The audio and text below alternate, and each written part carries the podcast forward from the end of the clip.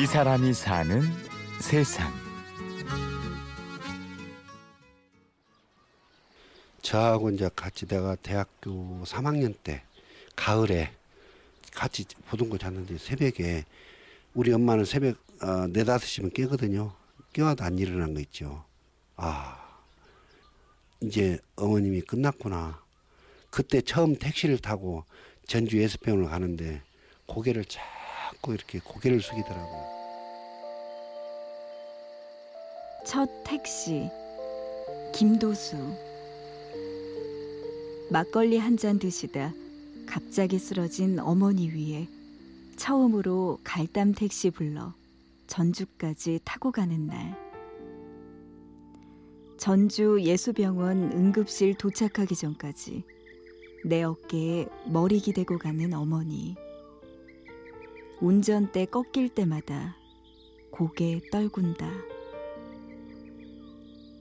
태어나 처음으로 안락한 택시를 타고 가는데도 어머니는 무슨 일을 그리 잘못했는지 연신 고개를 떨구며 가고 있다.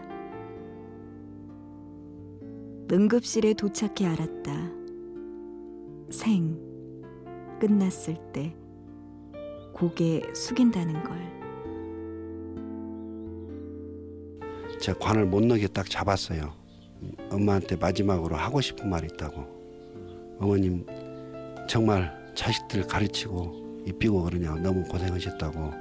그래서 어머님 그동안 정말 행복했다고 마지막 그 딱 한 번 안아주고 이렇게 관으로 넣, 넣어드렸죠.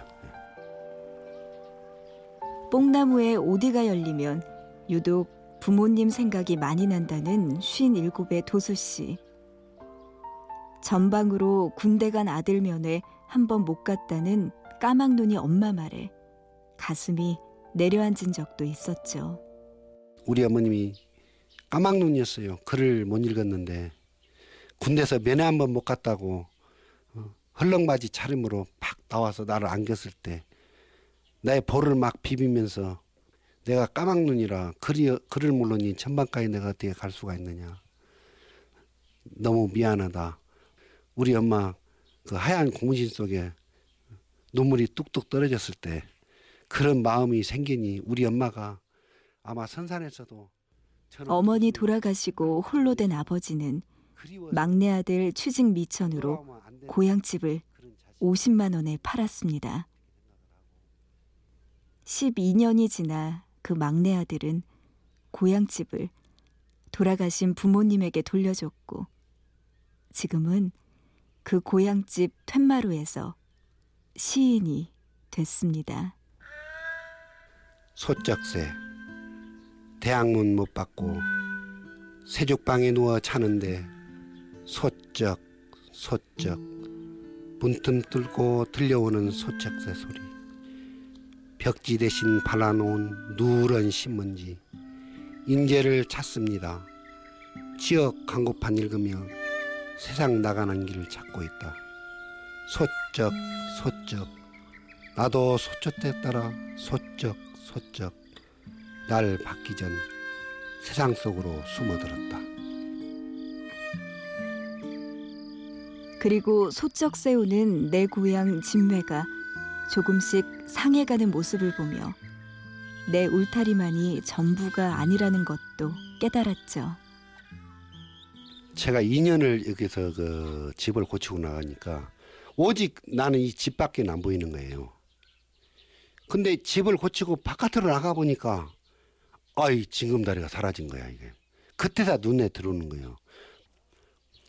가만히 누워서 생각하니까 이게 일이라는 게 그렇대요. 아 조금만 생각하면 아 그놈을 동네 사람 선후배 마을 이런 사람들 같이 어울려서 이거 놔야 되겠다 그래서 형 그 출향 인사들한테 다 제가 전화를 하고 그 편지를 다 썼어요. 내가 이런 생각을 가지고 있는데 어떻게 보면 아 좋은 생각이다. 그래가지고 시집간 누나들까지 만 원, 오천 원 이런 식으로 다 제가 성금 뭐 도라고는 못하지만 도수가 이렇게 징금날을 돈 났는데 주고 하더라고요. 그런 돈들 저 모아가지고 징금달을 제가 다시 살렸어요. 평범한 회사원이었던 도수 씨는 그렇게 없어진 징검다리도 다시 놓고 멀리 팔려간 고향 바위도 제자리에 돌려놨습니다. 툇마루에 앉으면 섬진강이 두 눈에 팔을 베고 누우면 뒷산에 나란히 묻힌 엄마 아버지가 머리를 쓰다듬어 주는 곳 내 고향 진매. 예, 그래서 그 엄마 아버지 이야기를 1910년 20년부터 시작해서 어, 현재까지 이야기를 우리 엄마 아버지를 모델로 해서 꼭 장편 소설을 한번 쓰고 싶어서 퇴직하면은 또 우리 후세에 아 그랬지 이렇게 살았구나 이렇게 아름답게 살았구나 이런 것을 좀 뭔가 자료로 좀 남기고 싶어요. 예.